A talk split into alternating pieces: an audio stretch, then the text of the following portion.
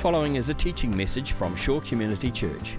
For more information on Shore or our teaching resources, visit w w w dot shore dot org dot n z.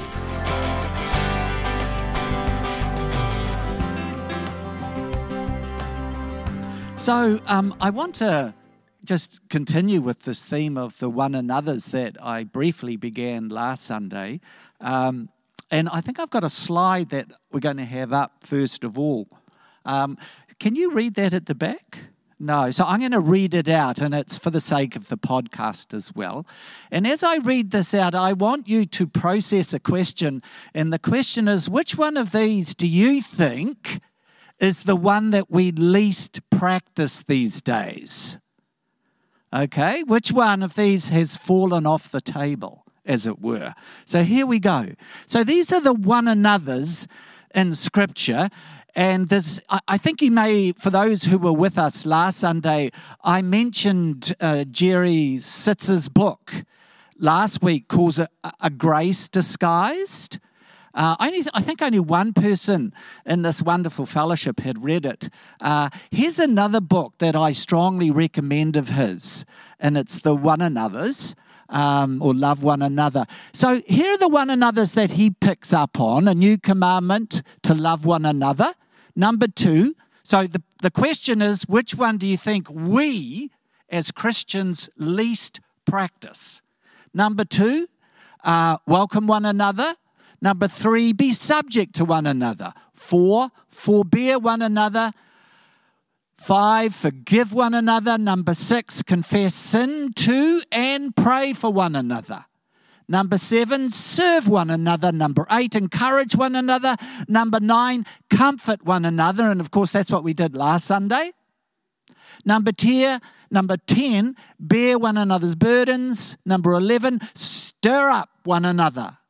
And number twelve, admonish one another. Which one of those, my dear friends, do you think, uh, I don't know, we shy away from?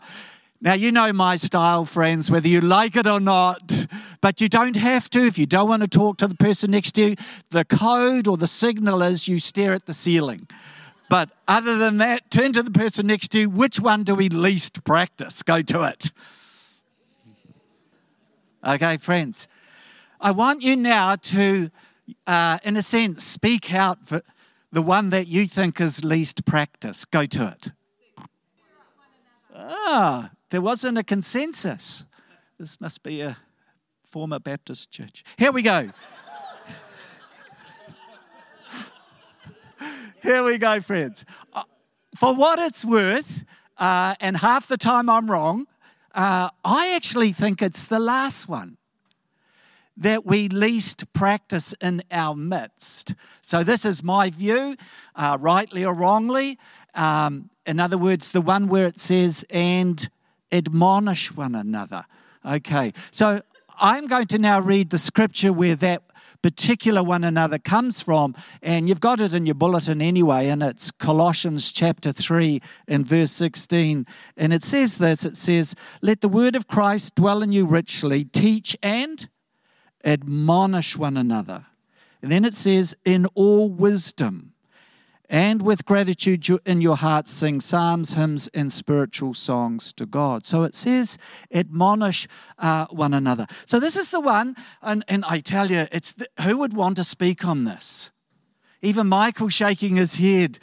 I mean, I, I kind of think, oh my goodness, I said to my wife, Ruby, this would probably be the last one that you'd want to speak on. Is that right? Especially on a public holiday weekend. I mean, how mean am I, really? So, but anyway, we'll give it a go. And and Michael was so right. I mean, what I've got to offer, I just offer to you for your consideration this morning. And we, like in this church, feel absolutely free to beg to differ. Yes? Can I say have a yes? Yes, right. Um, so to admonish, so the first thing that I had to do was to, of course, look up in the Greek, as you do. And um, I'm not a Greek scholar, but we have those resources these days. So I looked up in the Greek, and the word to admonish basically means to correct, uh, to warn, and get this, to lay on the heart of someone. To lay on the heart of someone. So already you're getting a sense that this morning could be a bit intense. Yes, but I'm going to know we're going to enjoy it. And, and I mean, sometimes there are some verses like this and you think, give me the razor blade and I'll just cut this certain bit out, you know, and we'll stick to welcome one another and all those other ones. But nah, we're going to do the stuff. So here's my next question. Why do we shy away from this, this one? I mean, what would be your reason for shying away from this one? If you do, tell the person next to you, go to it. Okay, here we go. So friends, I don't know what you came up with, but um, here are some of the reasons why I think that we just sort of, you know, turn away from this one. Uh, I would say, you know, maybe number one, I mean, it is a bit intense, isn't it? To lay on the heart of someone, that's pretty intense. So that's one. I think, who's ever tried this and it's ended up like a dog's breakfast? Do you know what I mean by that? You know, you've given this one a go and it, it's actually, you know, it's gone south, it's gone pear-shaped, it's gone to custard, it's turned out to be a mess. And you think, and you say to yourself, well, I'll never do that again. I mean, I think that's one of them. I think another one possibly could be that, um, well, who am I to correct another? You know, if you stretch out your skin bag and you look inside, do you know what I mean? And you look in your own life, you think, well, I've got a lot of stuff in my life, so who am I to correct another? I mean, that could be the reason. I mean, for other people, they just don't want to come across as judgmental. I mean, that's a really, to be to kind of judge these days is so non-P C, yes? So people don't want to go there.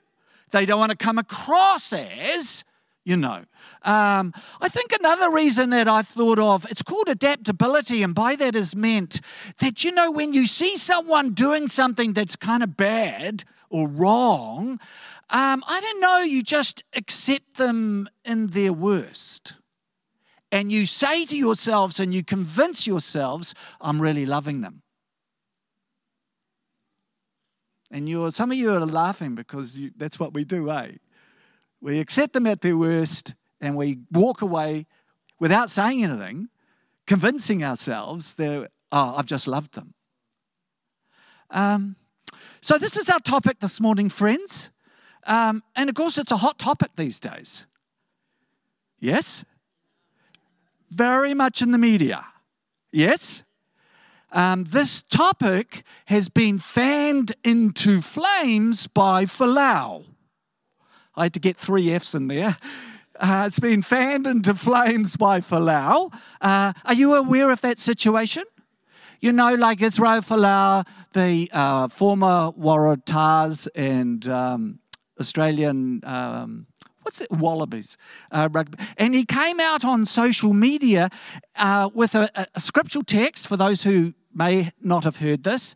And in that scriptural te- text, he said basically that uh, liars and those that are greedy and those uh, that are in a gay lifestyle, and basically they will be going to hell. That is what he said in that text. Now, you know what's coming next. So here's a question. Victim, is Israel Folau victim, villain, or both? Go to it. Have that discussion. Have the discussion.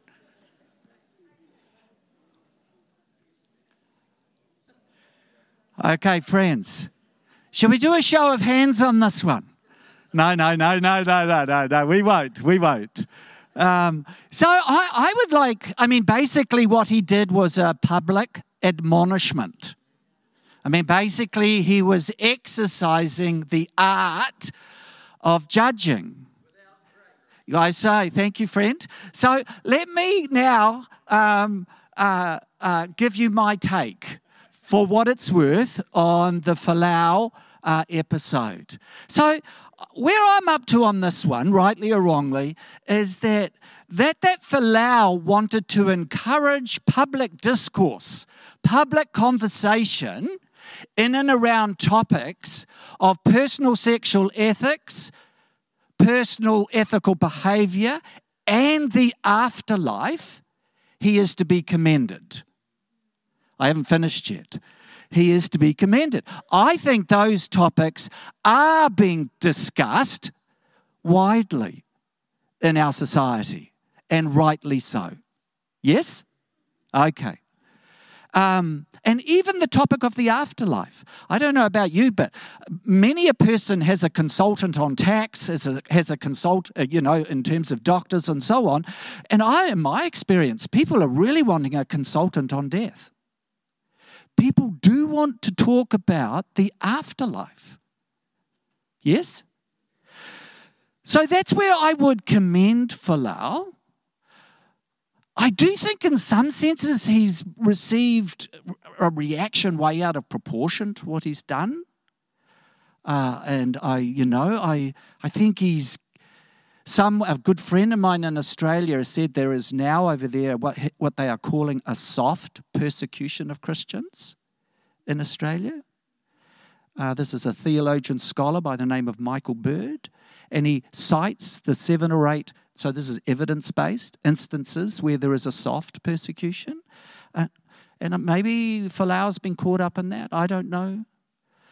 But I don't know if I would do what he did. Why wouldn't I do what he did? Big, yeah. But why wouldn't I do what he did? For a couple of reasons.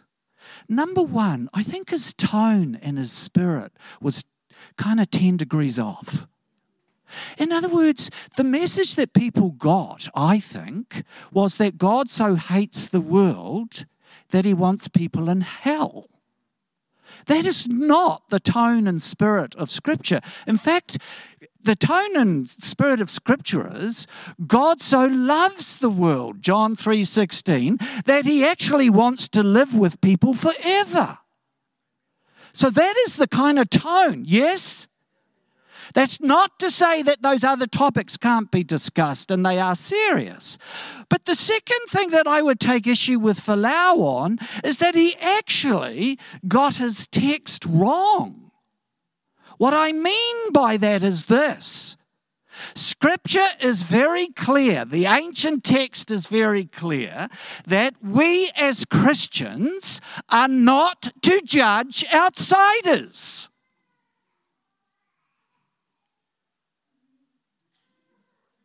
Are you aware of that?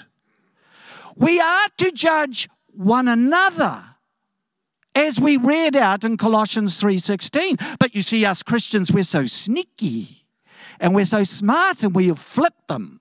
In other words, we now judge people out there and we're just to accept each other in here. When in Scripture, actually flips it the other way. We are not to judge people out there, and we are to judge one another. Are you aware of that?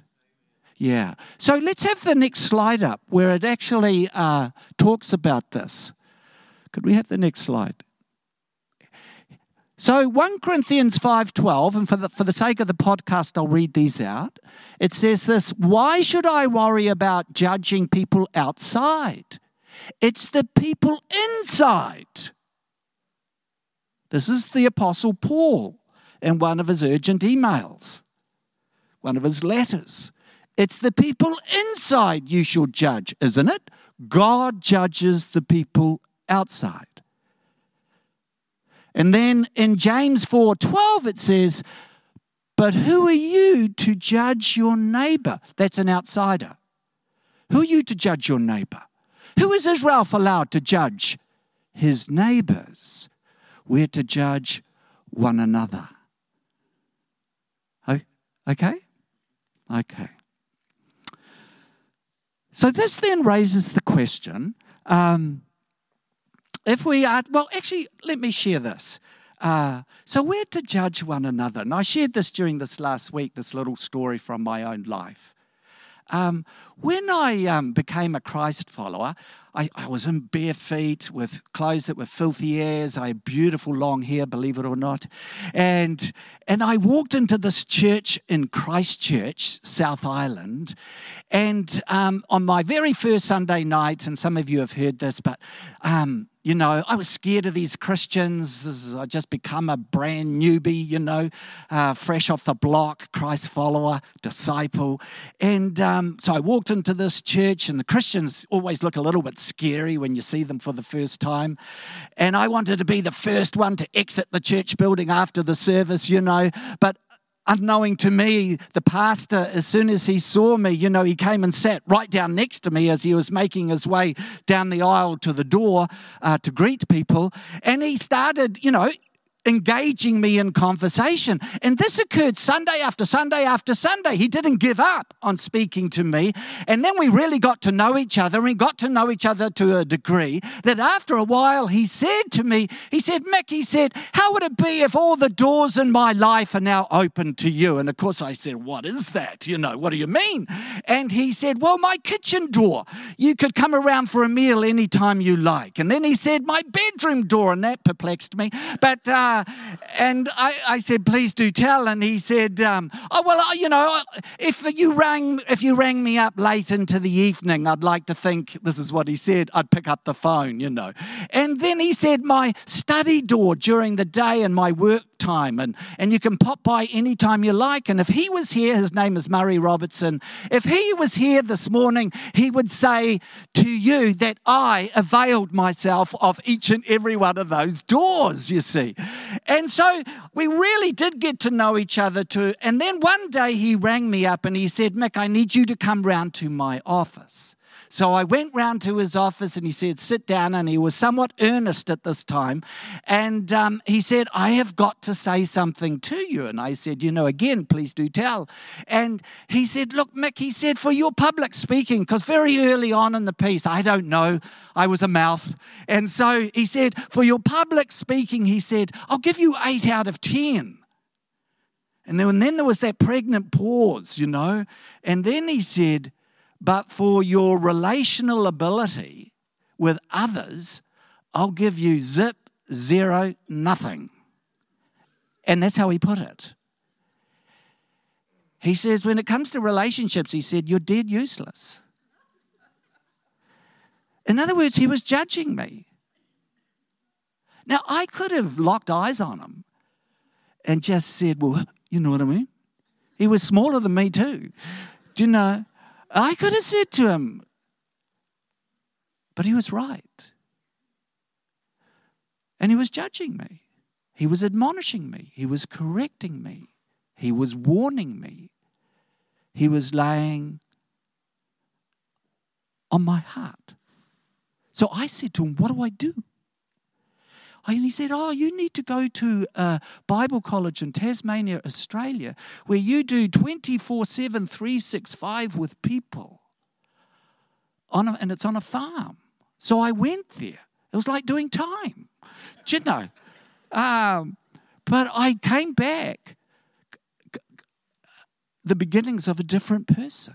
I'm deeply, deeply indebted. I wouldn't be the beautiful person that I am today. I, I, look, you know, there are some people and they've just been truth tellers to you, and it's the best thing that ever happened in your life. Yes? Yes? Oh, not too sure, eh? So this raises the question, I mean, what kind of things should we rebuke others on? What kind of things should we admonish? Now, look, listen, people, lock eyes. With most things, we are to forbear one another. You need to hear that. I think there are some Christians that are not too quick off the, you know, the mark when it comes to correcting and fixing and, and warning and so on. I mean, some Christians need to know where the handbrake is. I mean, actually, I would say with some Christians, you know, when they see some behavior in some people, I know they just got to suck it up. Is that right? I mean, they just got to put up with it. I mean, there's a whole lot of stuff in other people that I don't know. You know, they've got their idiosyncrasies, they've got their foibles, they've got their character flaws, they've got their kind of, you know, minor issues and rah, rah, rah. And I actually think we've got to give them space to have the freedom to just express the current version of who they are. Yes? I mean, on most issues, I think it's forbear one another. You know that other one? So what do we correct and rebuke on? I think we correct and rebuke and warn with all wisdom and with all gentleness. When we notice something in someone's life and we know that if they persist, it'll end in a train wreck. It will severely inhibit their Christian growth and developmental path. I mean, there's this beautiful illustration in the Old or the First Testament. Um, and it's it's in First Samuel chapter twenty-five, and it concerns Abi. Now, I'm going to slightly paraphrase it. But First Samuel twenty-five basically goes like this. You know the story of David? People, I need you be Pentecostal. Uh, do you know the story of David? Yeah, thank you. Um, uh, uh, so David, I don't know, he had to flee home because it was full of domestic violence. You know, he had a father-in-law that was in the habit of throwing spears around the place. So what David did was he did a runner, and he had to do time out in the wilderness. He did desert time. And while he was out there, you know, a whole lot of bunch of other blokes got around him, and they kind of formed themselves into an unofficial neighborhood watch group. Are you, are you aware of this story? And, and there was a quid pro quo with the farmers in the territory. They would protect the farmers. This is David and his unofficial neighborhood watch group. And the farmers would provide food. And so one day David said to some of us, you know, look, just go down to the farm of Nabal and get some food. And so these two blokes went down there to get some food, and Nabal sort of gave them the flick and said, I'm not giving any food to you, you know, you're just rah-rah. And then when David heard about this, he strapped on his weapons and he got on his horse and he said to his whole crew, we're going down to Nabal. And when Abigail, Abby, the wife of Nabal, I mean, who would want a name like that? But anyway, when he, and if anybody has that name here, I'm sorry. Ah. Uh, But when Abby heard about this, she heard what had happened. She knew what was going to happen. So she got a lot of food and put it on a horse and got on another horse. And they headed for the gully that she knew that David was going to come on down, you know. And she got to the gully and she parked her skin bag herself right in the heart of where David would come. And then she saw David coming. And when he got right up close, she did too. And with nigh on pointed finger, she said to David, I mean, she warned him. She admonished him. She lay something on his heart. And she said, what you are about to do, you will live to regret. And good old David at that point, he hit the pause button and backed off. So it's those kind of issues, people, that we need to speak up and be truth tellers to others. When we see that actually, you know, what they're about to do is going to cause a train wreck. But most other stuff, we forbear. Can I have a yes on that? Yeah. I've got to wind this up, and it goes like this. I believe there is a God at the center of the universe that when he sees people, his heart skips a beat. Such is God's affection for people that he sees. And this God, you know, he just so desires the best in people that he sees. But this God who has eyes to see sometimes sees things in people that are blocking the best from happening. So what this God needs is an Abigail. What this God needs is a messenger.